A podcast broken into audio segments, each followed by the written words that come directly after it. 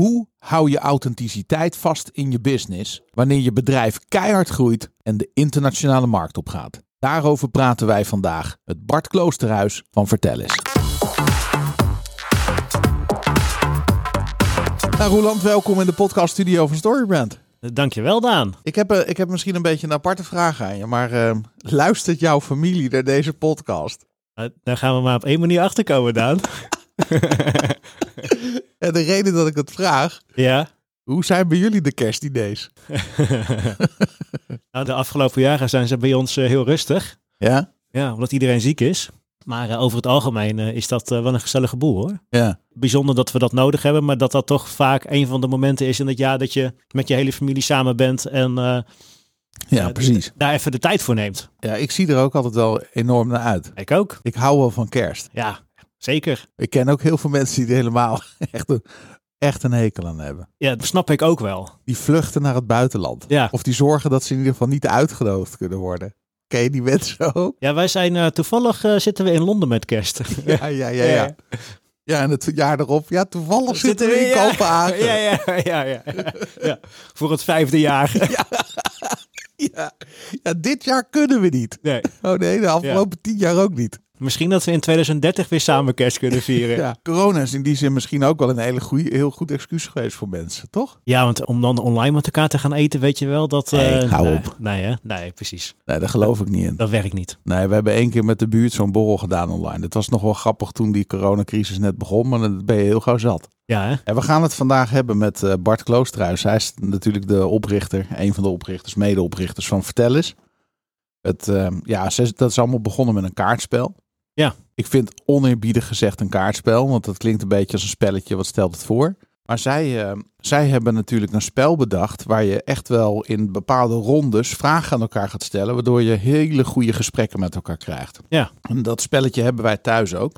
Kinderen zijn er overigens helemaal weg van. Uh, want die vinden het heel leuk dat ze mogen vertellen. Ja, dat ze zelf, uh, dat ze zelf de vragen kunnen stellen. En ook dat, dat jij die vraag stelt. En dat zij dan op de praatstoel mogen zitten. Dat Ja, ja. iedereen naar hun luistert, naar hun kijkt. En dat zij dan belangrijk. Je ziet ze gewoon groeien. Ja, ja, ja. Dat ze even dat podiummoment hebben, zeg maar. Ja, dat is wel echt heel leuk. Ja. En, en um, een van de dingen, zeg maar, vanuit dat spel en het verhaal wat erachter zit, hoe het ontstaan is, is het idee ontstaan om hun uit te nodigen voor de podcast. Precies. Ik wilde gewoon weten van hoe zit het precies en wat is die visie. Ja. Daarnaast vind ik het ook heel interessant om met Bart te praten over de business van vertellers. Want het is natuurlijk best bijzonder dat je een kaartspel bedenkt vanuit een persoonlijke behoefte in de familie met kerst. Daar dat op de markt brengt en dat zo'n gigantisch succes wordt dat je heel Nederland ermee verovert en vervolgens ja, in, in misschien wel tien landen inmiddels actief bent en het gewoon booming business is. Ja, dat verhaal wil je horen, toch? Toch? Ja, zeker. Ja. Dus uh, ja, ik stel voor dat we gewoon uh, meteen naar het interview gaan. Wat, uh, wat jij? Ik ben er klaar voor. Ja? Ja. Bart Kloosterhuis is oprichter van Vertellers en 365 Vertellers. Vertellers is in 2015 bedacht en in 2016 werkelijkheid geworden onder het genot van een kokosnoot op Bali. Mensen verbinden door middel van een kaartspel dat je tijdens de feestdagen speelt met vrienden en familie. Oprechte connectie. Iets wat hij graag met zijn familie meer zou willen doen. Juist omdat hij andere keuzes in zijn leven heeft gemaakt dan gemiddeld en hier graag liefde en begrip voor wilde ontvangen. Zes jaar later is Vertellers actief in meerdere landen met meerdere producten en werken ze nog steeds op hun eigen manier. Zo werken zij op Bali, zitten ze soms in een coworkspace in Amsterdam of meeten ze eens in de zoveel tijd in Valencia of Barcelona. Hier is Bart Kloosterhuis. Bart, hartelijk welkom in de virtuele podcaststudio van Storybrand. Ja, dankjewel. Groetjes vanuit Malaga. Ja, de enige manier om jou in een podcast te krijgen is online volgens mij, toch? Ja, ja, ja zeker wel. Ja. Ik ben wel uh, altijd wel met mijn tijd wat, wat uh, picky, zeg maar. Dus ja, uh, ja het liefst doe ik dit. En ook voor de pandemic was, is ons bedrijf allemaal virtueel. En ik vind het eigenlijk best wel relaxed. Het scheelt gewoon een hoop tijd. Maar Ja. goed, alhoewel, eh, we kunnen best een keer een koffie doen, hoor, Daan. Dat, eh, Ja. in echt. Ja, maar ook omdat, dat vond ik wel mooi in jou, eh, als ik, tenminste, wij, wij kennen elkaar nog niet persoonlijk. We zijn via een wederzijdse relatie aan elkaar voorgesteld. Ik kende al wel het, zeg maar jullie producten, daar gaan we het zo meteen ook over hebben. Maar wat mij opviel in jouw verhaal is dat je eigenlijk al een, eh, een, een, een bepaalde lifestyle had, om het zo maar even te noemen. Hè? Ja. Die, die nu hip en happening is, maar ja, jij leefde al zo. Dus dat is misschien leuk om daar straks nog even op terug te grijpen. Ja, grappig. Een vriend van mij noemde mij vroeger levenskunstenaar. Dat het voor mij het. Terwijl, ja, ik begreep niet echt waarom eerst. Toen later begon het meer ja, sens te maken, zeg maar. Dus wel leuk. Ja. Ik ben ook blij dat meer mensen nu uh, ja, een betere work-life balance. Ik geloof niet echt in die term, maar voor de meesten is het wel duidelijk. Maar niet uh, ja. daar, daar, beter mee omgaan. Hey Bart, de eerste vraag die ik jou zou willen stellen. Ik heb hier het een van jullie producten heb ik hier voor me. um, een, een, een, ja, ik noem het even een kaartspel. Ik vind dat ik het daar echt absoluut uh, geen recht mee doe. Nee, maar het is wel vaak een makkelijke manier en om het uit te leggen en om het ergens ook binnen te krijgen. Dus, uh, ja, precies. Maar als je eenmaal begint, dan is het een stuk meer dan dat. ik, heb, uh, ik heb er thuis nog meer liggen. Ik heb er eentje meegenomen, maar wat ik in mijn handen heb is een zwart doosje waar vertel eens op staat. Mm -hmm. Trouwens met een briljant logo, hè? De, de, de twee vraagtekens die samen een hartje vormen. Ja, cool. Op het doosje staat even geen mobiel, maar aandacht voor elkaar. Iets wat we misschien wel heel hard nodig hebben als je het mij vraagt. Uh, ik heb hier de Vertel eens Feestdagen editie, een vragenkaartspel. Maar vertel, misschien wil je dat met ons delen, met de luisteraar delen. Wat, hoe, hoe, wat is het eerste product wat jullie op de markt hebben gebracht en wat is het precies? Ja, nou die heb je in je handen. Uh, het zag er alleen ja. toen nog niet zo mooi uit als dat jij deze hebt. En inmiddels okay. hebben we weer een rebranding, dus jij bent ook een van de, de meer de OG's, uh, de original gangsters. Uh, maar nee, ja, de, het is een kaartspel, zoals je zegt, om vrienden en familie te connecten tijdens de feestdagen. Uh, daar zijn we mee begonnen uh, om dat te doen. Dus met kerst, ja, een beeldje in. je zit met je familie, vrienden, whatever, bij elkaar. En ja, het is niet alleen eten en drinken en dat soort dingen, maar juist oprechte aandacht voor elkaar, meer diepgang. Dus ja, wat, wat er echt toe doet, hoe is je jaar echt gegaan en waar, van wie heb je echt energie gekregen? En ja, hoe, hoe ziet er volgend jaar uit? En uh, ja, waar kijk je tegenop? Of, of uh, heb je juist heel veel zin in? Wat zijn je dromen en doelen die je kan delen, juist in de groep? Dus uh, ja, dat, die behoefte was er bij mij destijds om dat met mijn familie meer te connecten. Mm. Ik ben het jongste broertje, mijn broer is tien jaar ouder. En ik heb eigenlijk alles al een beetje anders gedaan dan, ja, dan de meeste om mij heen in ieder geval in de maatschappij. En ja, dat, heeft mij veel gebracht, maar het was ja, af en toe wel een, een, uitdaging. Ook om dat uit te leggen aan, aan mijn ouders die iets klassieker zijn dan ik. Hè, die hebben wel gestudeerd en dat soort dingen. Ik heb mijn studie niet afgemaakt. Nee, ik kan nog wel wat voorbeelden geven. Uh, maar uit die behoefte kwam wel van: hé, hey, ja, ik, ik, ben niet mijn leven aan het vergooien. Ik ging op een gegeven moment op wereldreis. en ik had een goede baan in het buitenland. En mijn ouders hadden zoiets: waarom, waarom ga je dit doen? Waarom stop je? Spannend, et cetera, risico. En ja, voor mij was het juist een, een, een hele toffe manier om avontuur te gaan en een kans om, om ja, te leren en te groeien.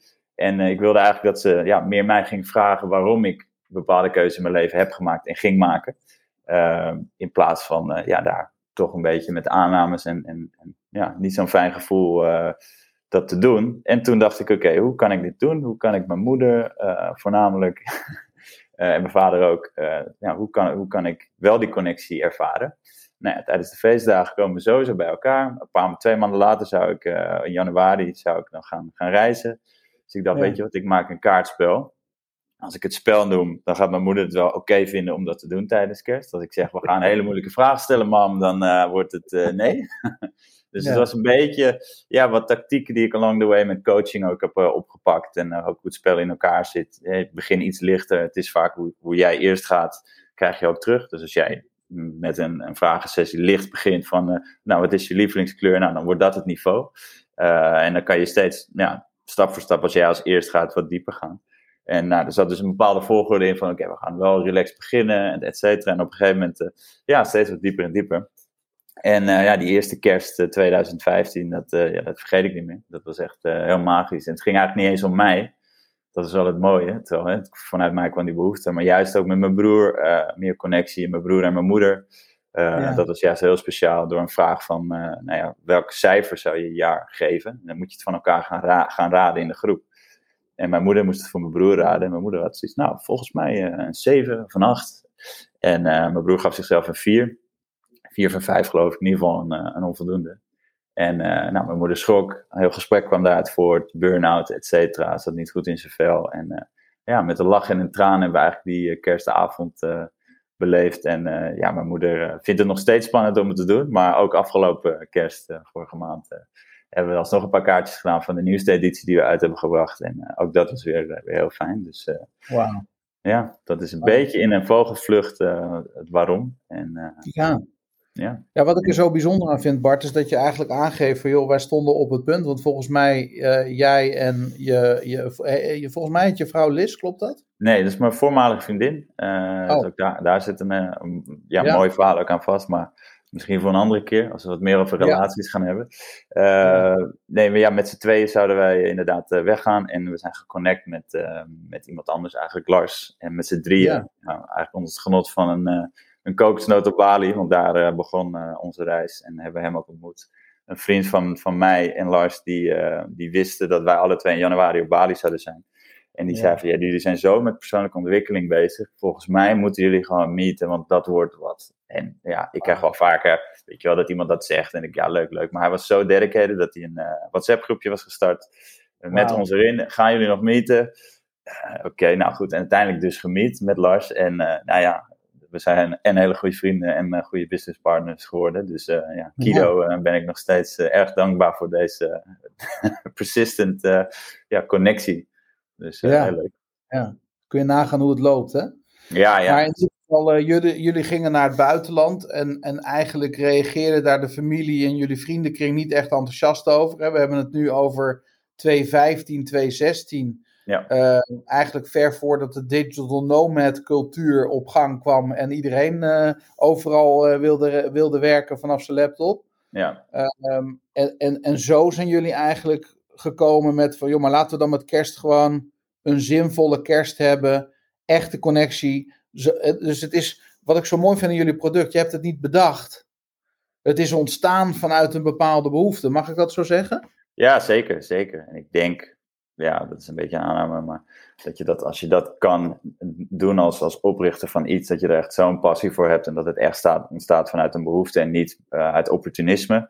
Uh, niet dat opportunisme niet slaagt, maar ik denk dat het eerste in ieder geval wel authentieker is, uh, tijdlozer en ook ja, toch wel langduriger motiveert om, om dat te doen. En ja. geen, geen trucje of geen dropship, uh, met alle respect voor iedereen die dropship doet, maar dat is toch een andere, andere, andere manier van, ja, van business doen, denk ik. Ja, er zit een hele diepe missie en drive achter, dat kan ik aan alles merken.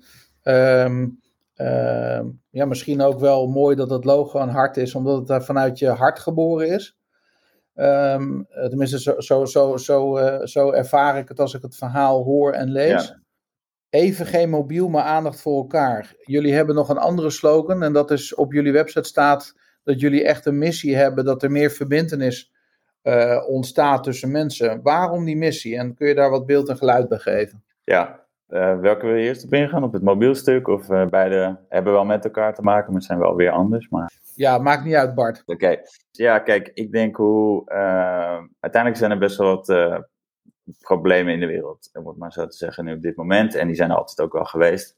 En aan de, de ja, de grondlegging van hoe lossen we überhaupt iets op, ligt denk ik ja, gewoon wel echt een betere connectie met jezelf. En uiteindelijk ook met elkaar. En, en kip-ei-verhaal wat eerst komt. Maar onze producten richten zich ja, op dat, op gewoon een betere relatie met jezelf uh, vaak met jezelf inchecken, je gevoel, je goed voelen. Um, en ook dat dus te kunnen doen, die openheid en eerlijkheid naar de mensen om je heen, de mensen die je dierbaar hebt, uh, ook nieuwe mensen. En daar gewoon ja, sterkere banden met jouw community, jouw clubje mee creëren. En op die manier eigenlijk dat we de samenleving hopelijk ja, naar een beter niveau gaan, gaan tillen. En onze B-hack, Audacious, ons uitdagende doel ehm, binnen vertellen is dat we een tipping point willen creëren in de wereld. Dus dat we 10% van de wereld uh, willen bereiken met een van onze producten.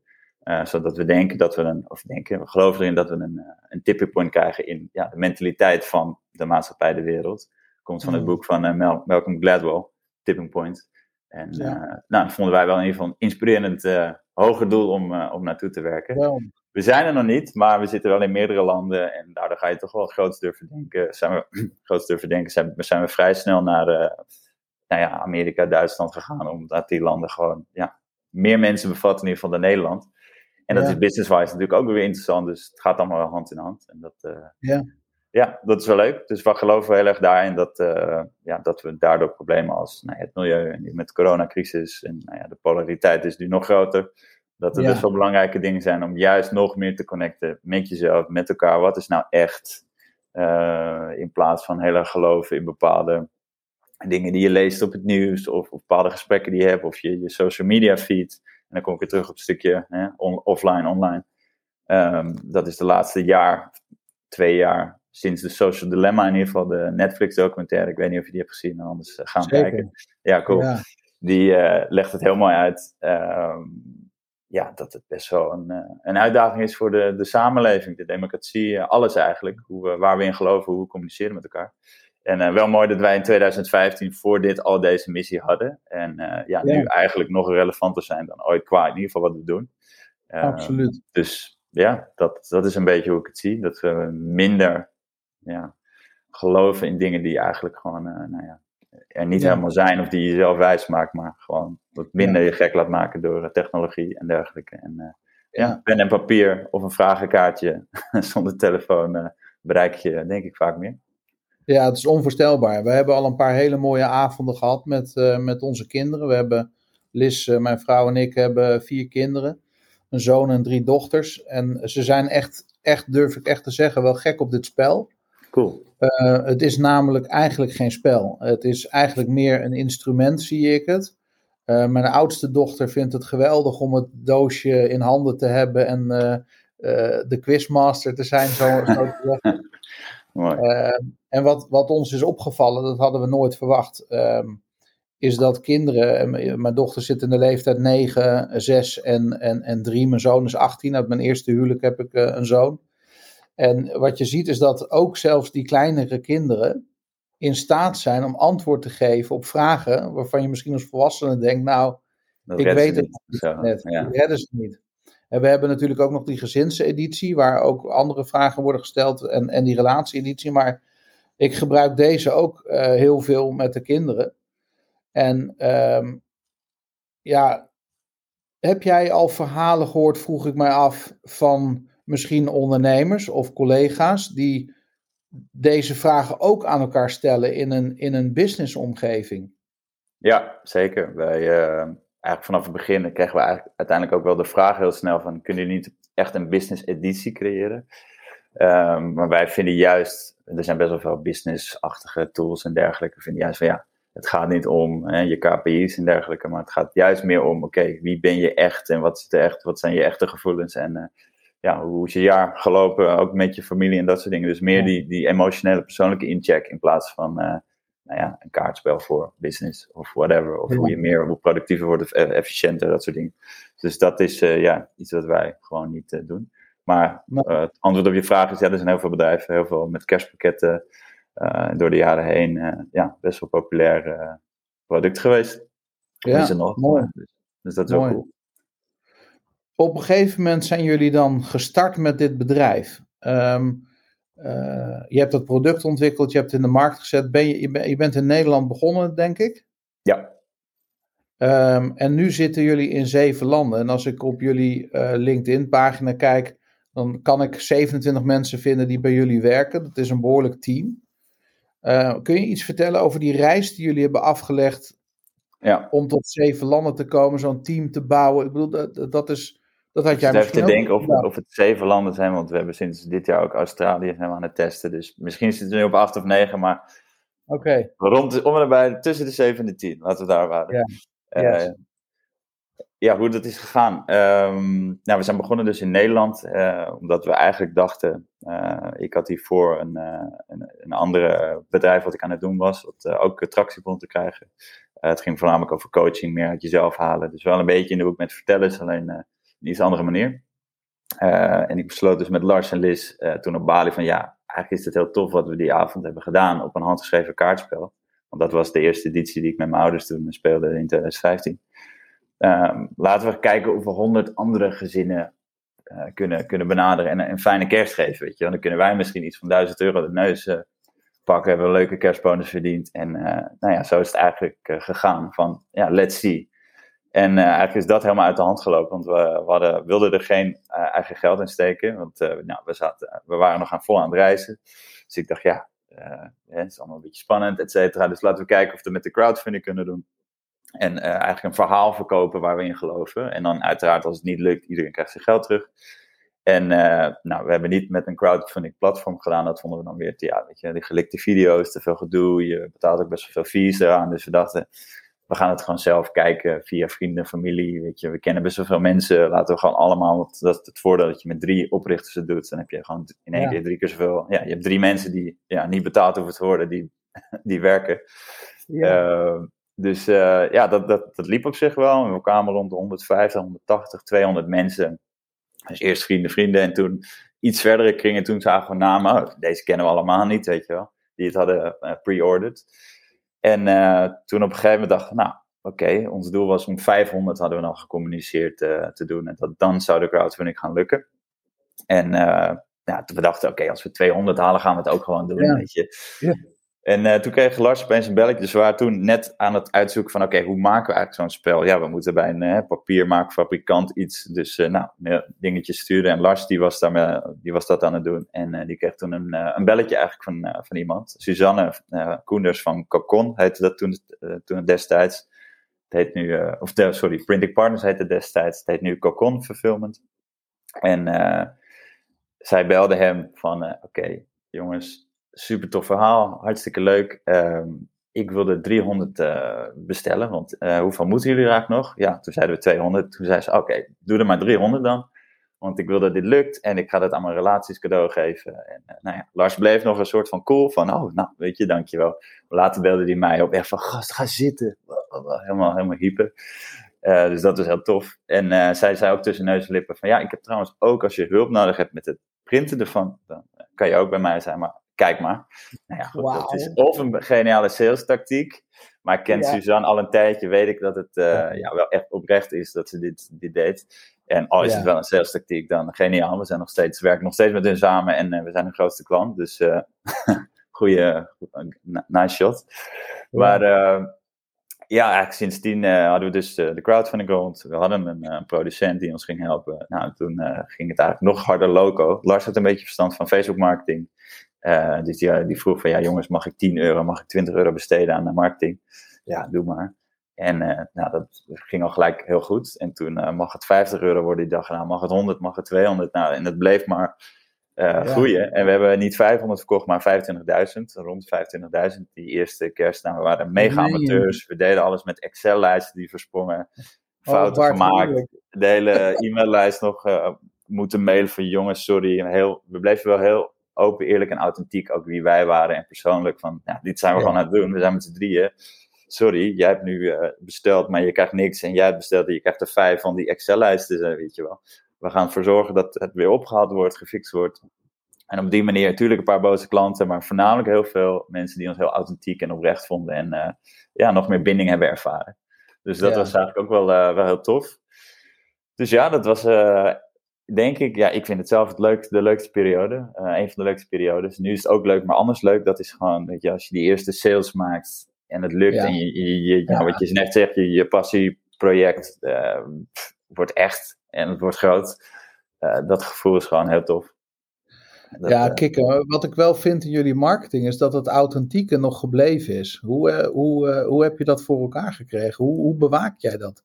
Ja, goeie. Dat, vinden we nog steeds wel een challenge. Want ja, hoe groter je wordt, hoe lastiger, hè, et cetera. Ja. Maar we proberen wel ja, echt wel dingen te schrijven, te doen. Uh, waar we gewoon achter staan en die we ook zelf, zelf maken. En we, ja, we vinden ja. het juist leuk. Hè, we, we verkopen, natuurlijk verkopen een product, maar ook gewoon eigenlijk het verhaal. Zo zijn we begonnen met die crowdfunding. Dat is gewoon een verhaal verkopen. We hadden niks en mensen kochten het. Nee. Uh, gewoon een missie van hey, meer tijd offline, meer connectie. En uh, nou ja, dat, dat willen we eigenlijk nog steeds meer blijven doen. En soms gaat het beter dan, uh, dan de andere maanden. En in uh, ene land doen we het ook iets scherper dan andere landen. In Nederland doen we dat denk ik wel het scherpst, omdat het ja, toch makkelijker is voor ons om te doen. Ja. Uh, maar het is wel iets waar we gewoon ja, bewust zelf, maar ook met het team op inchecken. Van jongens, is dit de kern van vertellers? en ja, helemaal dit jaar is het voor ons nog belangrijk om nog meer naar de kern te gaan. Ja. Dus ja, dat blijven we onszelf gewoon vragen. Om dezelfde tijd. En dan komt er een moment dat jullie niet meer met, dat aankunnen met z'n drieën. Dan ga je, misschien, misschien is dat, vind jij dat ook niet als ondernemer? Ja, zo heb ik het ervaren. Op het moment dat je een team moet gaan bouwen, en je hoort al aan mijn woorden, moet gaan bouwen, hè, zo voelde het voor mij. Ja. Er moet een moment komen dat je dat ook als visie gaat omarmen van, hé, hey, ja, wat willen we? ons is het iets anders gegaan. Oh, oké. Kijk, uiteindelijk, uh, ik zei in het begin levenskunstenaar en uh, nou ja, Lars die, en Liz ook. We zijn dit eigenlijk begonnen vanuit een passie, maar nooit echt van, oké, dit moet het grootste, we moeten mensen, we moeten dit, we moeten dat. we hebben KPI's, we hebben doelen, het moet groot. Dat hebben we nooit echt gehad. Het was meer van, oké, wij willen gewoon een bepaalde lifestyle. Een van mijn, mijn regels nu, nou ja, goed, wij meeten nu online, dat vind ik zelf chill. ik heb een andere regel, is tot 11 zelf. Dus ik tot uh, eh, 11 uur plan ik geen meetings in, s ochtends. Ik wil mijn eigen tijd hebben. Dus dat zijn kleine voorbeeldjes van, ja, lifestyle is bij ons best wel belangrijk. Dus tijdens het bouwen van vertellen was het ook van, ja, um, wat willen we nou echt? Willen we inderdaad een heel groot team, willen we een kantoor hebben? Nee, dat willen we niet. Oké, nou, dat levert restricties op. En waar je daarmee moet dealen, wat misschien groei kost, maar wel uh, ja, zorgt voor, voor happiness, uh, energie. Uh, ja, en uiteindelijk, ja, of je een miljoen meer of 10 miljoen meer of minder doet, ja, natuurlijk is dat ook wel ik zeg het nu wel heel makkelijk hoor, maar is wel belangrijk, maar aan de andere kant ook weer niet als het gewoon goed gaat en het goed loopt. En uh, ja, je hebt gewoon een fijne lifestyle, je maakt toffe producten, je hebt een leuk team. Eh, ja. En that's it. Het hoeft niet per se groot. Dus dat is een kleine side note hoe, hoe, hoe wij dat zijn begonnen en eigenlijk nog steeds uh, doen. Uh, maar natuurlijk ja, wil je wel groeien. En eigenlijk is dat ook een beetje via, via, via gegaan door ja, open te zijn voor jongens dit, dit product loopt heel goed in Nederland. En uh, ja, in Amerika, uh, Thanksgiving, ja, ook wel vet om daar wel impact te maken. Hè? Als het gaat om die 10% uh, in de wereld. Ja, dus Amerika is wel een land, in ieder geval in het Westen, dat is wel de number one. Dus als we daar wat kunnen doen, zou dat extra tof zijn. Nou, en toen is nou, de, de, persoon die ons ook heeft geconnect, Chris, en die heeft ons geconnect met, met Willem. En Willem woonde in Amerika, was een Nederlander uit Amsterdam, maar die woont er al tien jaar, heeft daar getennist en uh, nou, vrouw en kind en, en alles. En uh, die, die werkte in een 9 tot 5 of 8 tot 6 cubicle in Amerika. Echt gewoon niet wat hij wilde. Een Fortune 500 company. En die was gelijk direct toen hij het hoorde van Chris. Van oké, dit wil ik. uh, hoe kan ik met ze meeten? En eigenlijk na drie, drie of vier Skype sessies hebben we gewoon gezegd van let's go. Yeah. kwart, kwart van de business is voor jou in Amerika. En uh, ja, gewoon op je blauwe ogen achter een scherm uh, vertrouwen we en we gaan het doen. En we geloven ook wel in het stukje wederkerigheid. Dat je veel geven, veel vertrouwen geven aan je werknemers, aan je partners. Uh, ja. 9 van de 10 keer gaat het goed, één keer niet. En die ene keer, dat gedoe is het waard door wel die negen keer gewoon wel met ja ergens in te stappen. En dus ja, ook met Willem, we werken nog steeds samen. is dat zeker wel, hij zit in de negen, zeg maar. Dus, maar goed, dus toen Amerika eigenlijk op die manier een soort van ja, organisch gegroeid. Ehm, en Duitsland was ook een logische keuze voor ons, want ons uh, cocon zit in Doetinchem, vlakbij de Duitse grens. We hadden daar ook connecties. Dat ging met de postbezorging makkelijk. Oké, dus ze hadden Facebook marketing waar we goed in waren. Ja, de vertalen is ook niet, niet uh, geen rocket science. En we hebben de fulfillment op orde. Oké, let's go. Uh, ik, ik heb in Scandinavië gewoond. Ik weet, oké, de Denen, uh, Zweden, die, die hebben deze mentaliteit ook. Hè, van het connecten en, en tijd ja. offline. En die zijn toch wat vooruitstrevender. Wel kleine landen, maar let's go. Laten we daar ook gewoon doen, omdat we daarin ja. geloven. Ja. En uh, ja, daarom ook daar dat gedaan. En dat is eigenlijk jaar twee. dus wow. we zijn vrij snel, ja. ja. door, door wel groot te durven denken. weet je, wat is die quote nou? Iets van shoot for the moon, of nee, aim for the stars and you reach the moon of zoiets. Nou ja, in ieder geval, ja. denk groot. En uh, ja, dat, dat zorgt er gewoon wel voor dat je ja, dingen anders gaat zien en inrichten dan als je ja, het stap voor stap ja. gaat bedenken. Dus, uh, dus eigenlijk is dat zo gedaan. En toen hebben we dat uh, ja, blijven doorzetten en ieder jaar gekeken naar welke markten kunnen we openen. En eigenlijk sinds de pandemie dan wat meer, ja, meer op behoud, of meer op groei van wat we al hebben. Uh, want het kost wel veel tijd en energie en resources van de mensen die we hebben. En ja, terugkomend op je vraag over het team, uh, willen we niet per se. Dus nou ja, nog meer mensen, nog groter, nog complexer. Uh, er zijn of wij, de founders, niet de juiste mensen voor. Dus dan zouden we daar een, ja, een herstructurering moeten doen. Ja. Maar voornamelijk is het gewoon iets niet waar we heel veel energie van krijgen op dit moment. Dus nee. die, die keuze nee. is het belangrijkste. Ja. ja, zou jij misschien als ik zo vrij ben, iets willen vertellen over je businessfilosofie. Want wat ik hoor staat eigenlijk wel haaks op wat ik van veel andere ondernemers hoor. Um, wat, wat, hoor je? Ik, wat, uh... ik, geef even aan je terug inderdaad oh, wat ik hoor. Ik hoor. Ik heb opgeschreven lifestyle. Hè, dus, dus wat je doet in je business en de keuzes die je maakt, moeten allereerst ook wel dienend zijn aan de lifestyle die je hebt. Je hebt een bepaalde visie op je leven. En business is daar een onderdeel van. In plaats van dat je al je vrijheden op gaat geven, omdat het alleen maar groter moet en meer. Dat is, dus die lifestyle component hoor ik heel sterk. Mhm. Daarnaast hoor ik ook wel dit big, hairy, audacious goal. Dat je zegt van joh, maar we hebben gewoon een missie. En we willen dat onze business die missie dient. We hebben een hoger doel. En die twee samen zijn bij jullie, zo klinkt het, belangrijker dan dat hele business component wat eronder zit. Eigenlijk is dat een, alleen maar dienstbaar aan die twee componenten. Zeg ik dat zo goed? Of, of ja, dienstbaar of het, het een volgt het ander, zeg maar. En uh, ja, dat, uh, dat klopt wel wat je zegt. Ja, ja. Het een, ja, het een volgt het ander. En ja, uiteindelijk is het ook gewoon hoe, hoe blijf je echt blij en gemotiveerd. En, en ja, ik, als ondernemer dat je je eigen zaken hebt en je werkt je een slag in de rond en je ziet je kinderen niet en dat soort dingen. Ja. Dat is nooit een droom van mij geweest. Uh, en uh, Lars had altijd de droom, die is toen op een gegeven moment gaan reizen en die zag een man met een laptop op het strand met een kokosnoot. En toen hij dat zag, dacht hij, dit wil ik ook. En sindsdien is dat zijn droom om uh, ja, eigenlijk ondernemer op die manier te zijn. En dat was hij al vrij jong had hij, dat, had hij die visie. Ja, en die zijn voor ons dan persoonlijk sterker dan, nou ja, wat je net schetst. Van, gaan, gaan knallen, grote, grote groeien en nog meer stress op je hals halen. En vaak ja. gaat het ook niet per se beter. Dus. En wij zijn er denk ik wel een mooi voorbeeld van dat het niet hoeft. En alsnog een gezond en florerend bedrijf, een leuk team, internationaal. we werken waar we willen, wanneer we willen. Dus ja. het kan. Woon jij nu op Malaga? Of, nee, ik ben een beetje de, de, de COVID-dingen eventjes achter me gelaten in Nederland. En nu ben ik hier tien dagen. Dus ja. ik heb een beetje een lifestyle van on en off. Dus ik probeer dan in een soort ritme en flow te komen. Nou, met een routine, sporten, et cetera. En dan op een gegeven moment vind ik het ook fijn om dat weer te breken met een, ja, een, een trip of naar het buitenland of weet ik veel, in de natuur hiken. Het kan, hoeft niet per se altijd heel ver weg. Maar ik hou een beetje het ritme aan van drie, drie weken. Uh, en dan de vierde week iets, iets doen. Of met vrienden. Of, uh, nou ja, goed. Op die manier. Mooi.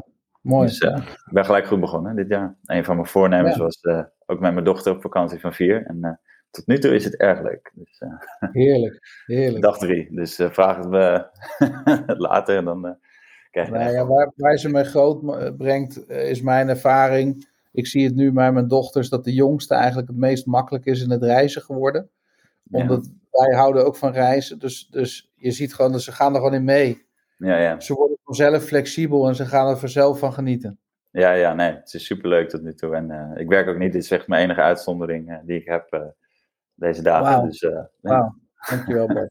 nee, no worries. Ik heb ook leuk hoor om te doen. Dus, ja. Hey Bart, nog um, als laatste zou ik nog één onderdeel van jullie business willen uitlichten. En dat is um, uh, de marketingkant. Ja.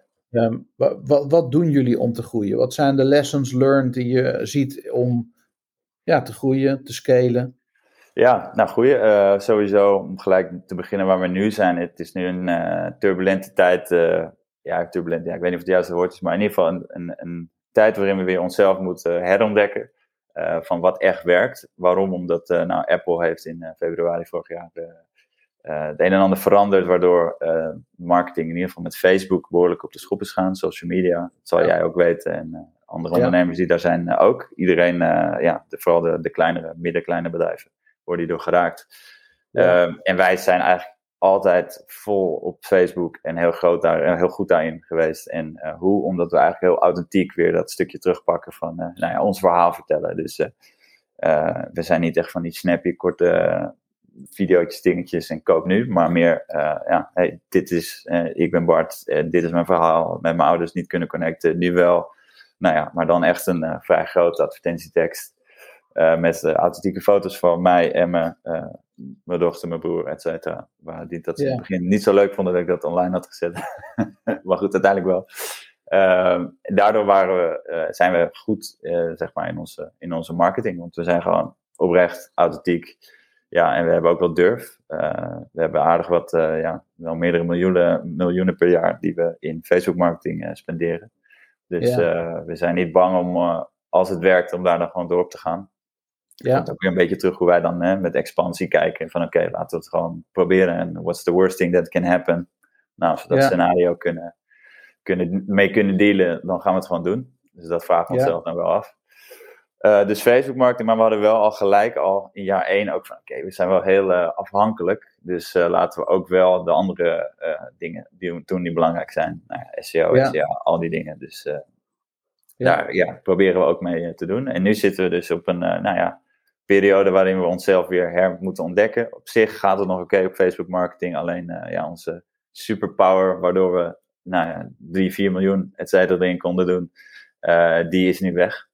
Dus we ja. moeten wel gaan kijken van oké, hoe, wat, wat komt daarvoor in de plaats? Is dat er op dit moment zo niet? Oké, hoe gaan we dan, nou ja, misschien wat minder volume doen, maar meer marge, uh, dat, soort, ja. uh, dat soort dingen.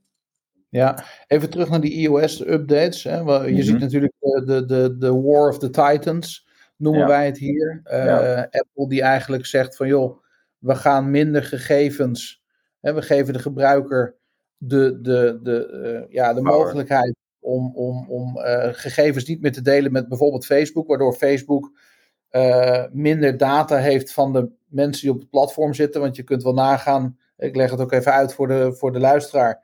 die, die, die, die, de meeste gebruikers op Facebook hebben natuurlijk een iPhone.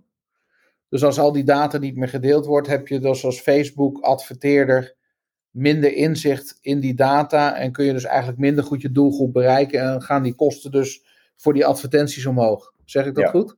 Ja, met mijn uh, beperkte kennis erover uh, ja. kan ik niks hierop aanvullen. Wel grappig, wij adverteren ook in Mexico en daar uh, zijn meer Android gebruikers en daar merken we dus dat we dus beter kunnen weer kunnen targeten. Dus ja. ja. het is een beetje bittersweet. Ergens ben ik ook wel, vind ik het goed, een goede verandering. Uh, wat ik net over social dilemma gedropt, bij deze nog een keer. Daarin wordt ook duidelijk hoe, ja, hoe, hoe, hoe, negatief het is voor ja, de hele samenleving dat er uh, ja. zoveel uh, ja, macht is bij enkele partijen. En, ja. Maar goed, ja, bedrijven zoals wij die wel een goede intentie hebben en mensen willen verbinden en connecten. En die zijn er heel veel, wij zijn niet de enige. Is dit natuurlijk nee. wel ja, erg jammer en, en opnieuw het wiel uitvinden. maar ja, we hebben een goed team, vertrouwen in, goede mensen werken. We kennen ook genoeg mensen inmiddels. Dat, ja. Uh, ja, dat als wij geen hele rare keuzes of investeringen nu gaan maken die, ja, die onzeker zijn, dan uh, zou het uh, zeker goed moeten komen. Ja, nou, en bovendien, Facebook doet er natuurlijk alles aan om dat weer recht te breien. Je, ja. je ziet wel dat die erg, erg, ergste daling is, is, is voor mijn gevoel wel. Nou, ik zal niet zeggen dat die achter de rug is, maar ik zie alweer lichtpuntjes in het adverteren. Maar is de les hier dan voor jullie en voor ons, en dus ook voor elke ondernemer die luistert, wees nooit afhankelijk van één uh, bron van inkomsten. Ja, dat uh, zeker. Ja. Dat lijkt me zeker. Ja, en dat hebben jullie eigenlijk vanaf het begin al gezien. En ook, hè, daar heb je, heb je ook op geanticipeerd met zoekmachine optimalisatie, Google Ads. Um, uh, hoe groot is het stukje e-mailmarketing in jullie business? Percentages zou ik niet weten, maar het is altijd wel een belangrijk onderdeel in. En voornamelijk op de, de klantbinding. We zijn niet echt, kijk, we hebben geen, uh, nou ja, noem het een kledingmerk of iets dat je uh, ieder seizoen weer nieuwe dingen, dingen hebt. We hebben gewoon een aantal producten. Nee. Dus op een gegeven moment is de, de, de, de klantenlijst is wel oké, okay, zeg maar met oké, okay, nu weet ik wel wat jullie verkopen en ik heb niet gekocht, dus ja. wat nog. Dus dat is eigenlijk nooit echt onze, uh, ja, onze insteek geweest. Meer, uh, nou ja, ook inspireren en vooral de persoonlijke connectie. Dus echt een band opbouwen en, en ja, de, de echte true fans creëren die, die er zijn. En daarmee, uh, nou ja, ook eigenlijk nieuwe producten ontwikkelen. Dat doen we ook vaak met de, de, de mensen die we hebben. Sturen we een mail van, hey, bijvoorbeeld de relatie-editie, onze tweede versie. Ja, leuk, ik, ik zat toen in een relatie dan met Liz. Nou, best een lange relatie, maar ja, wat weet ik. Ik was toen 27, volgens mij 28 geen kinderen, ja. I, I, know nothing. Uh, maar goed, we hebben wel een hoop fans door die eerste, hè, die crowdfunding en die 25.000. Dus Ja. zit daar een relatietherapeut in? Of eh, iemand, een enthousiasteling of whatever. En toen hadden we eigenlijk een groep van 150 man met echt uiteenlopende expertises, wel op het relatiegebied. We hebben het eigenlijk met een soort eh, nou ja, Q&A samen op een eh, besloten Facebookgroep. Hebben wij toen eh, die tweede editie gemaakt. En eh, ja, ik geloof dat die daarom ook echt goed is geworden. En zelf Ja. hadden we dat nooit zo kunnen doen natuurlijk. Dus, eh, Nee, mooi. dus eh, eigenlijk gebruiken we onze e-mailmarketing meer op, eh, op die manier. En ja, proberen we ook veel waarde te leveren. We hebben op iedere vrijdag sturen we een, de, vri- de vrijdagvraag. waardoor je ja, over je week nadenkt of je komende week een bepaalde intenties gaat zetten. En uh, Ja. vertellers. Mm, Dus voornamelijk dat. Dus we merkten nu wel in Q4 afgelopen kwartaal van oké, Facebook eh, een stuk lastiger. Laten we wat meer e- durven e-mailen. We hadden ook ergens gelezen dat eh, de elections in Amerika, toen met Hillary Clinton en alles, hadden ze een test gedaan. Oké, hoeveel mailen is nou optimaal? Is het één keer per maand? Is het twee keer per maand? één keer per week? Nou, et cetera. En uiteindelijk was de conclusie, hoe meer, hoe beter. Ja, bizar, hè? Dus ja, echt bizar. Dus eh, oké, dachten wij van ja, weet je, we hadden wel ook wel stevig ingekocht. We hadden niet voorzien dat het zoveel minder zou gaan met Facebook. Eh, dus nood breekt wet een soort van. Maar we willen wel, alles wat we mailen, moet wel waarde hebben, moet wel bij ons passen. Eh, We moeten ons niet opeens als ziel gaan verkopen. Ehm, dus hebben we dat gedaan, meer gemaild. Eh, niet iedere dag zes, zeven keer hoor, maar wel een stuk meer dan we normaal deden. En eigenlijk Ja. ja. werd, werd dat ook wel, wat wij in ieder geval hebben teruggekregen, positief ontvangen. goed voor de omzet geweest. En, Ja, absoluut. dus ja, het is een belangrijk kanaal geworden nu weer. Ja, Voor ons Schitterend. belangrijk. schitterend. Mooi. Ehm, ja, dankjewel. Eh ontzettend inspirerend. Aan alle kanten. Dit is een mooi verhaal. Want het gaat over persoonlijke ontwikkeling, waar het allemaal mee begonnen is eigenlijk bij jullie. En Ja. dan over het product en dan over een business. Ehm, ik, ik hou er altijd van, Bart, om met een laatste vraag af te sluiten. En dat is, welk boek ben jij of heb jij recent gelezen waardoor je geïnspireerd bent geraakt? Eh, leuk. Ik lees er meerdere tegelijk. Ehm, eh, niet, niet om cool te doen. dus ik zit me te denken, wat is leuk om uit te lichten. Ik doe het meer ook gewoon voor mezelf praktisch. Ik hou wel van een beetje afwisseling en mijn brein werkt daar beter op. En eh, dat soort dingen. En eh, wat wel leuk is, ik ga je vraag zo concreet beantwoorden. Maar ik heb een, eh, zijn een boekenclub eh, gestart eh, twee, twee, drie jaar geleden. Nee, twee jaar geleden. Met eh, twee goede vrienden, onder andere dus ook Chris. En eh, Chris van de Krieken van Switch Marketing. En ehm. Leuk, eh, ja, we zagen iemand in een cafeetje, zagen we een, eh, eh, van Henry David Thoreau lezen, boek. En oké, ik had hem al gelezen en zij nog niet. Van, guys, laten we een boekenclub, laten we het gewoon doen. En toen, uiteindelijk is dat het eerste setje geweest. Maar het eerste boek was ook was, was niet de beste. Chris had hem niet uit en Robert en ik wel. Maar uiteindelijk hadden we wel zoiets van, ja, dit nemen we wel serieus. En toen zijn we heel veel toffe boeken gaan lezen. Dus een van de tofste boeken, in ieder geval van het afgelopen jaar voor mij, is van eh Krishnamurti geweest. Ehm, ja, dat, eh, alles wat hij schrijft is echt heel tof. Het is pittige kost, dus daarom hou ik er dan ook vast om daarnaast even iets luchtigers te lezen. Ehm, op dit moment ben ik begonnen in het nieuwe boek van Will Smith. Dat is ook echt een aanrader. Ja, Leest heerlijk weg. Dus na al die, eh, ja, een beetje de, hè, dat dichter bij jezelf, dichter bij elkaar, spirituele, echt tot de kern.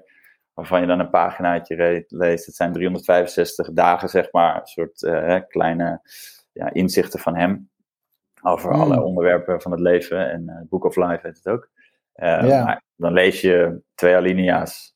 En dan denk je, wat staat hier? Maar dan, weet je, komt het vanzelf, eh, ja, wordt, het- wordt het eh reëler of zo. Of snap je het meer. En alsnog snap ik het niet. Maar meer dan dat ik, dat ik het niet las. Dus, eh, maar dat wist ik nu af met Will Smith, wat ik echt kan aanraden. En eh 4000 weken van Oliver Burkeman. Ja.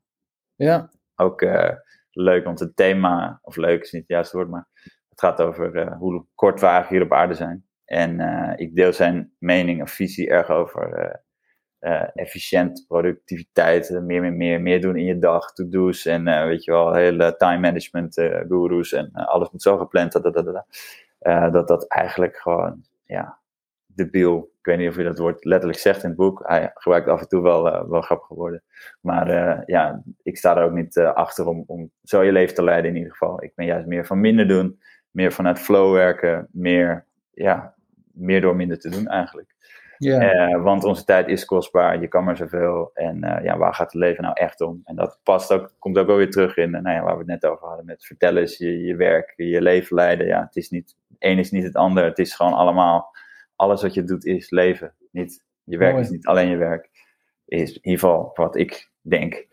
En anderen ook, in ieder geval Oliver ook. Ehm, dus dat is een tof boek. En ook om stil te staan bij, ja, we hebben niet zo lang. En mijn ouders zijn nu, eh, nou ja, nog een soort van eh, gezond. In ieder geval, ze zijn gezond, maar oud. Eh, Ja. Hoe lang zijn die er nog? Ja, weet je, toch wat meer stil te staan bij hoe, eh, ja, hoe Ja. kostbaar de, de tijd, je tijd hier op aarde is. En eh, ja, ik weet niet, de dagen hier dus in Malaga met mijn dochtertje, gisteren de hele dag met z'n twee op pad.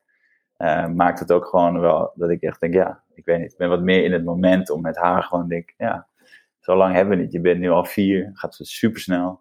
Ja. om daar gewoon wat meer bij stil te staan en dingen minder voor lief te nemen. Dus, eh, nou ja, en dat afgewisseld met Will Smith, die weer lekker, eh, ook echt een onwijs inspirerende gozer is, vind ik. Die kan echt alles, zowat. Maar dat komt ook weer vanuit een drive, uit zijn opvoeding, uit zijn pa, die hem eigenlijk helemaal gek heeft gemaakt. En ook weer ja, een, een, een soort counterbalance tegen een negatieve kant van hem. Waardoor hij zo, ja, ja, ik vind het mooi.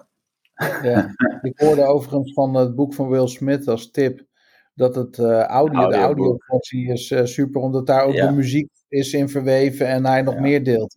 En hij leest het zelf voor. Dat is ook gewoon vet. En hij leest het zelf niet dus zo ja. blijkbaar ook. Ja, Die gast kan alles, jongen. Nee, ik vind het heel mooi en inspirerend. Dus dat, dat motiveert me dan juist wat meer om... Hè, dat, het ene boek is dan, ja, doe minder. Maar hij motiveert dan meer van, oké, let's go.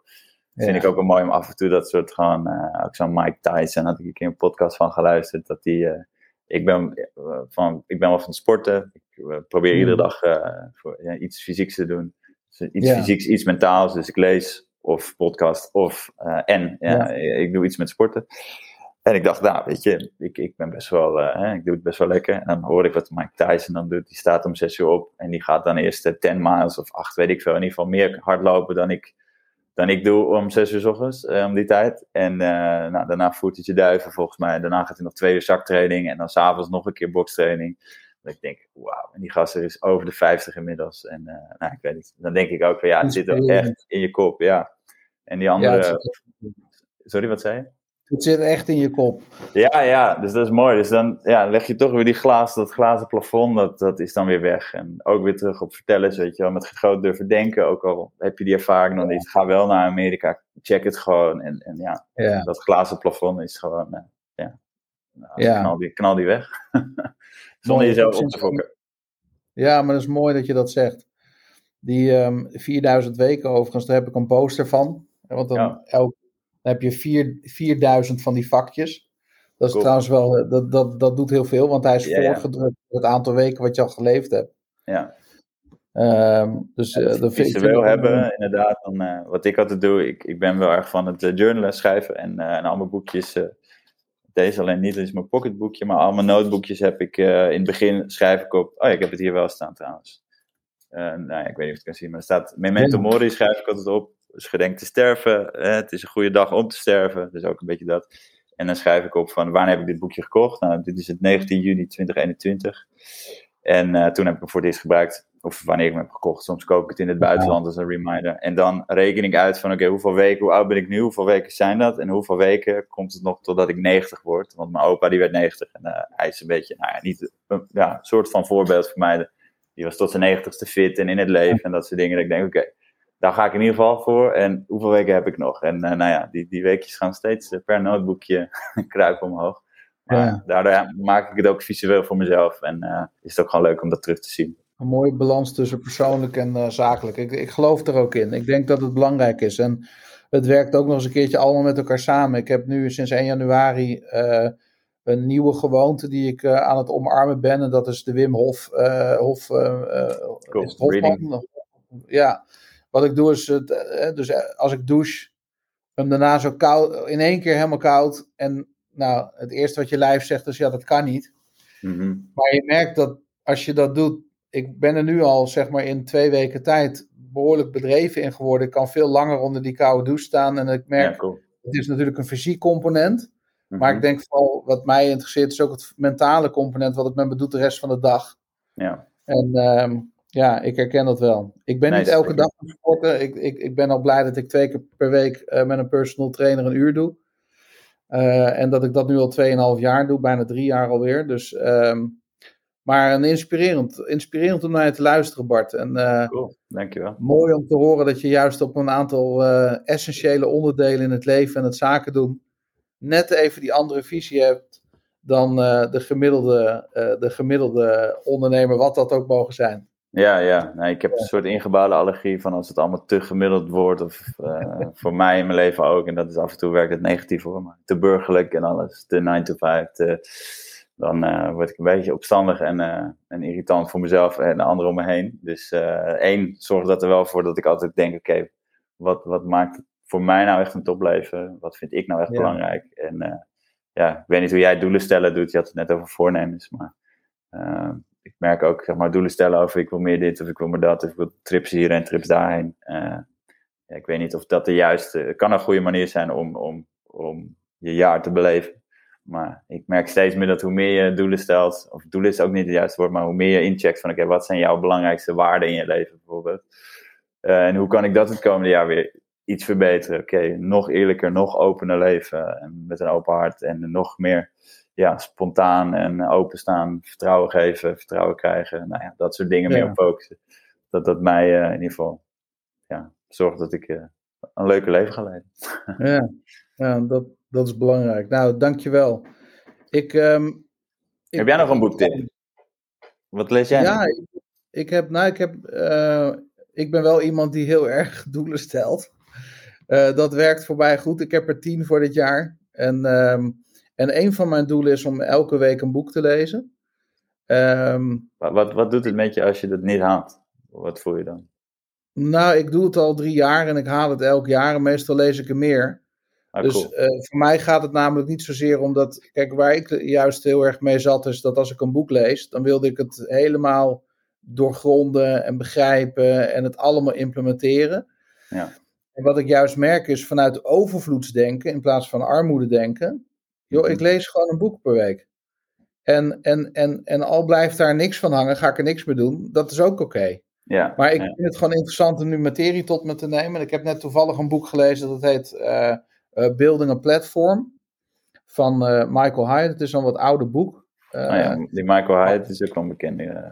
Die ja. Hij heeft ook zo'n planner volgens mij gemaakt, zo'n journal. Ja. Ja, de Full Focus Planner. Dus ik heb zeg maar Oh, ja. aan het einde van het jaar heb ik zijn eh, Best Year Ever eh, live online gedaan. En Ja, een cool. deel van ons team heeft dat ook gedaan. Of ons hele team eigenlijk. Het is echt te- tegen mijn filosofie in, maar er zitten dingen die wel goed werken hoor. Dus ik vind het leuk Ja. en interessant. Ik sta er ook wel voor open. Dus, eh, ja. Ja. Nee, maar dat, dat, is juist, dat maakt het juist boeiend. En eh ja, ja. juist leuk om daar met elkaar over te praten. Juist als je, hè, dat is denk ik ook de kern van vertellen. is Als het anders is, dan is het juist interessant om Ja, te ja, horen. maar ik heb hem opgeschreven. Ik ga hem Ja. zeker checken. Dat, eh Ja. dat eh, Building Platform. En inderdaad, juist hoe verschillend je bent. En ik denk, ja, om nog een beetje de samenleving weer erbij te pakken. Eh, Ja. Er zijn er nu heel veel verschillen. En ja, is het gewoon jammer dat de hele erg aannames en oor- oordelen, aannames en gewoon weinig naar elkaar echt van, oké, weet je, prima. Maar waar kunnen we elkaar wel vinden? Wat kunnen we juist van elkaar leren op dit moment? In plaats van.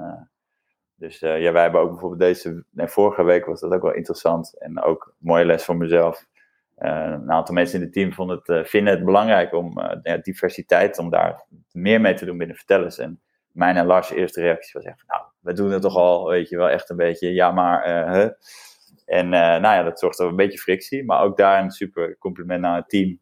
Ook open en eerlijk en kunnen ook met ons gewoon echt wel sparren. eh, Hmm. Ehm, waardoor we uiteindelijk nu wel, oké, we gaan er wel naar kijken. Het is niet een thema Ja. waar ik me mee bezig ga, maar dat betekent niet dat het er niet is. Of wat, en meer van wat kan ik leren. Dus gewoon die nieuwsgierigheid naar, ja, naar anderen, naar elkaar. En eh, Ja. ook juist als jij wel vanuit doelen en dingen werkt, dan denk ik, ja, cool. Eh, Voor mij, there, done that. Ik werd opgefokt daarvan. Ik heb nu Ja. een andere manier, maar jij legt ook uit van ja, hè, eh, het gaat jou niet om, ik moet ze allemaal uit, ik moet ze allemaal kennen. Maar jij hebt ook allemaal een manier dat het voor jou gewoon Ja. van chillen is. Ja. En uh, koud douchen heb ik ook gedaan. heb ik iedere dag op een gegeven moment gedaan. En nu doe ik sporadisch wanneer ik denk, oh ja.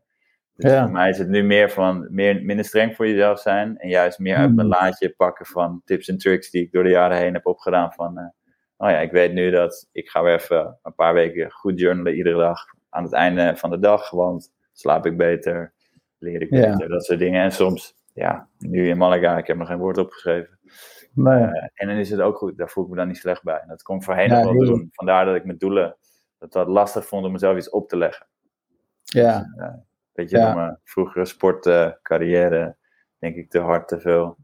Dat ik daar Ja. gewoon denk van, nou, niet voor mij, Nee. too much. Maar goed, dat is ook interessant. Ja, het zijn ook seizoenen. Kijk, voor mij is nu juist een seizoen waarin ik ook heel veel keuzes maak die misschien lijnrecht tegen wat ik zou willen doen, eh, ingaan. Omdat we hebben natuurlijk ook van binnen altijd die stemmen in ons hoofd. Van dan, dan heb je iets, ben je iets van plan en dan komt die andere stem van ja, maar joh, wat zou je dit wel doen? Wie zit daar nou op te wachten? Eh, Ja. joh, laat toch zitten. Hè? Dus ik ben juist ook door een paar van dat soort dingen heen aan het breken. En dat douchen was voor mij nu, ik weet ook niet, ik heb ook niet met mezelf afgesproken hoe lang ik dat ga doen. Nee, nee, Maar het is meer voor mij nu een middel. Ja, om je glazen plafond, een soort van Ja, ja, niveau Ja. hoog. Ja, nee, cool. hoor. ja. Zo Zeker. van mijn lijf is niet de baas, maar ik ben de baas. En, Ja. en ik wil die, en die toon al zetten aan het begin van de dag. Want ja, dat vind ik gewoon lekker. Maar misschien dat ik over een paar maanden met jou praat. En zeg van joh, ja, there, done that. Was hartstikke goed. Ik heb een andere gewoonte erbij. hè. Dus het is ook, denk die flexibiliteit is, is ook wel heel belangrijk. Ja, exact. Ja, ik heb op een gegeven moment een ochtendroutine van 2,5 uur gehad, waarin ik van mediteren, koud douchen, journalen, alles deed. maar ik zag het wel meer ook als een experiment met mezelf hoor. Een beetje, ja, ik ben geïnspireerd door de Tim Ferriss podcast en eh, een beetje net als hem eh, allemaal experimenteren. En uiteindelijk heb ik een soort, ja, uit een soort groot buffet heb ik gewoon gekozen wat, wat bij mij werkt. Ja, en Ja. soms heb ik gewoon trek in wat anders en dan heb ik weer net andere ochtendroutine. Dus ik ben een stuk flexibeler inderdaad. Ehm, hier in Malaga, nou, doe ik hardlopen. Oké, we gaan in lockdown, sportschool dicht. Nou, dan maar geen sauna, dan maar geen sportschool.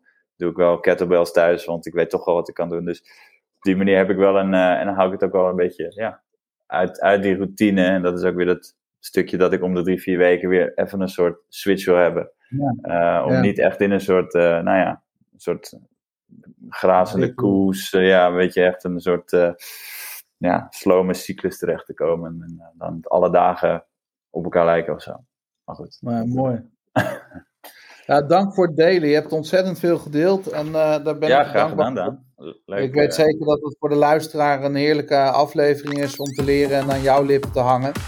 Ehm, ja, ik zou zeggen, keep in touch en eh, wellicht tot de volgende keer. Dank je.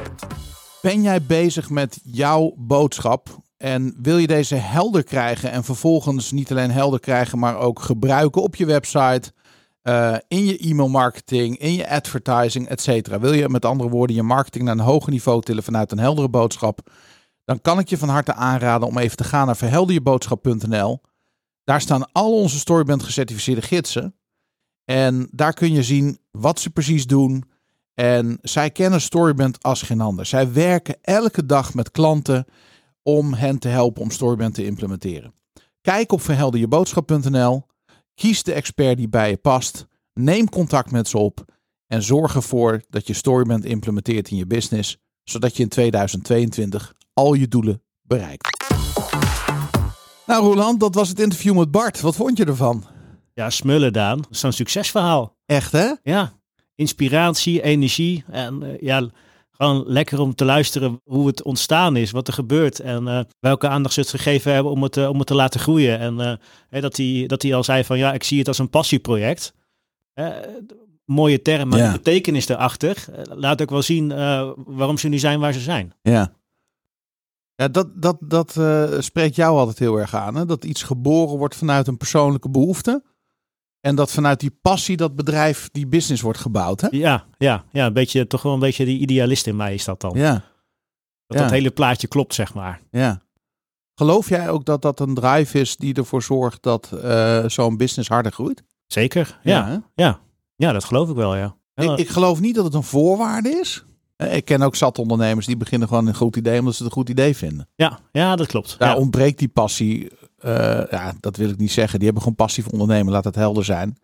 Maar daar, daar zit het, is het niet geboren vanuit deze persoonlijke behoefte. Nee, ik, ik denk niet dat dat, eh, dat, dat is niet nodig. Het, dat is geen eh, vereiste voor het succes. Nee. Maar ik denk wel dat het, het, het, het hangt denk ik ook een beetje van het product en het, je, doelgroep af of, of dat relevanter is, ja of Ja. nee. Ja. En, en aangezien dit ook heel erg over persoonlijke ontwikkeling gaat, is 1 en 1 wel 2 natuurlijk. ja, dat denk ik ook. En je voelt het wel bij hun in een complete marketingplaatje, vind je niet? Dus het is wel hier echt draagt, het product wordt echt gedragen door die visie. Ja, ja dat is, uh, hè, we hadden het daar ook uh, tijdens de intro even over. Uh, en ik vind het wel heel bijzonder hoe ze daar eigenlijk constant mee bezig zijn om dat vast te houden. Ja. En, en, en de struggle die dat inderdaad wel intern met zich mee zal brengen. Ja. Om, om dat ook vast te houden. Ja, dat gaat niet vanzelf. Nee. Dat hoor je heel duidelijk. Ja, hè? Ja. ja. Maar het is wel de moeite waard om het te doen. Zeker, ja. En tegelijkertijd, als je dan hoort hoe zij in Amerika zijn gestart. Een paar keer zo'n Skype-call met iemand die daar helemaal op aangaat. En dan ook gewoon het vertrouwen hebben. En wat ik al een hele mooie opmerking van Bart vond. Is van joh, eh, negen keer gaat het goed. één keer ga, ga je op je neus. Maar het is de moeite waard om op die manier te ondernemen. Want negen keer gaat het wel goed. Ja, die negen keer die heb ik liever dan de, die ene keer. Uh, ja, die pak je er dan maar bij. Dat vind ik heel herkenbaar voor hoe wij werken. Vind je niet? Ik had echt zo'n van, ja, dat, dat is ook typisch hoe wij werken. Ja, ja. Ja, gewoon uh, schakelen en gaan. En uh, eh, daarin ook je gevoel vertrouwen met elkaar van, uh, joh, wat denk jij ervan? Ja. En, en dan is soms een simpel knikje is al voldoende om te weten van, oh ja, jij zit, jij zit er op dezelfde manier in. Ja. Je zou mij trouwens, je zou ons niet moeten inhuren om die vragen te bedenken voor zo'n spel. Zat ik te denken. Nee, dus wij zouden er al een foute vragen tussen stoppen. Ja. Oh, dus dan uh, bedoel je eigenlijk dat? ja. Toch? Ja, ja, ja, ja, precies. Ja. Oh, heerlijk. Nou, misschien is dat nog wel een nieuwe variant die ze kunnen bedenken. Ja. Hè, dat het niet gaat over dat gaan we gewoon voorstellen. Ja. Hè, dat je ook uh, de, het fun aspect weer even inbrengt. ja. Ja. Oh. Ja. Hoe lig ik dubbel met mijn familiekaartspel? Ja. Misschien moeten we gewoon een nieuwe business bouwen. Ja, ja dat, uh, ze hebben vast wel ervaring om ons even te helpen om het uh, de wereld in te slingeren. Ja, ja. Nee, maar dit, dit is inderdaad, die authenticiteit, die zit er heel diep in. Dat proef je aan alles. Ja. Wordt goed nagedacht over bepaalde keuzes die je maakt. Dat sprak me wel enorm aan. Ja, en hè, wat hij in de intro ook zei, dat hij, hè, om, omdat hij zelf die behoefte had om te connecten met zijn familie terwijl hij wegging. Ja. Da daar, zat, daar zat zijn behoefte, maar dan zie je ook eigenlijk dat hij direct vanuit Storybrand de gidsfunctie inneemt. Hmm. Ja. In plaats van dat hij zichzelf, uh, hè, dat, dat hij zelf die vraag gaat stellen. Nou, hij, ging het, hij heeft tegelijk zijn, een, een groepsgevoel aangegeven. Ja, ja. En uh, zijn familie deelgenoot gemaakt, zodat ze, hè, waarin hij ook nog nadacht, ja, als ik ga zeggen dat het uh, diepe vragen gaan zijn en dat het moeilijke gesprekken gaan worden, ja, dan gaat mijn moeder nooit ja zeggen. Nee. En er zat ook wel nagedacht om het goed te verkopen. Ja, ja dat is een mooie. Wat ik ook een heel mooi punt vind, Roeland, is dat als je. Ik, ik, ik, zag het opeens voor me toen hij dat aan het vertellen was. Je zit op Bali. Je bedenkt van, joh, we gaan. Laten we 500 van die kaartspellen verkopen. Hè? Ja. Dat zou heel mooi zijn. Ja. Het gaat natuurlijk helemaal door het dak. Maar dat je zo open en transparant communiceert in elke stap van de marketing. Is volgens mij ook de reden waarom het zo succesvol was. Want als, als ik nou kijk naar goede marketingcampagnes. En jij kijkt ook altijd naar allerlei van dat soort marketingcampagnes. En we doen er zelf ook een hoop. Die authenticiteit, dus dat echte. Hè, mensen zijn het beu om voor de gek gehouden te worden. Zeker, ja. En mensen prikken er ook zo doorheen. En misschien ook wel omdat we in een wereld leven waar heel veel artificial. Hè, er is heel veel kunstmatig. Mm -hmm. Van politici tot en met, nou noem maar op. Dus allemaal voorbeelden. Televisie, weet je wel. Het is allemaal nep. Hè, om, dat, ik zeg niet dat het zo is, maar dat is hoe vaak daarnaar gekeken wordt. En als je dan in de marketing heel authentiek overkomt en heel dicht bij jezelf blijft, loopt het ook veel makkelijker. Ja, dan, dan heb je toch eigenlijk gewoon je eigen verhaal gekozen. Ja, ja. Nou, prachtig. Echt een hele mooie, uh, Ja. een mooi interview. Waardevol voor in, uh, voor in het uh, rijtje. Ja, zeker. Daar sluit ik me bij aan. Ja. Um, volgende week, nieuwe gast. Ja. Um, gaan we even niks over zeggen, maar hou hem in de gaten. We zijn er volgende week. Tot volgende week.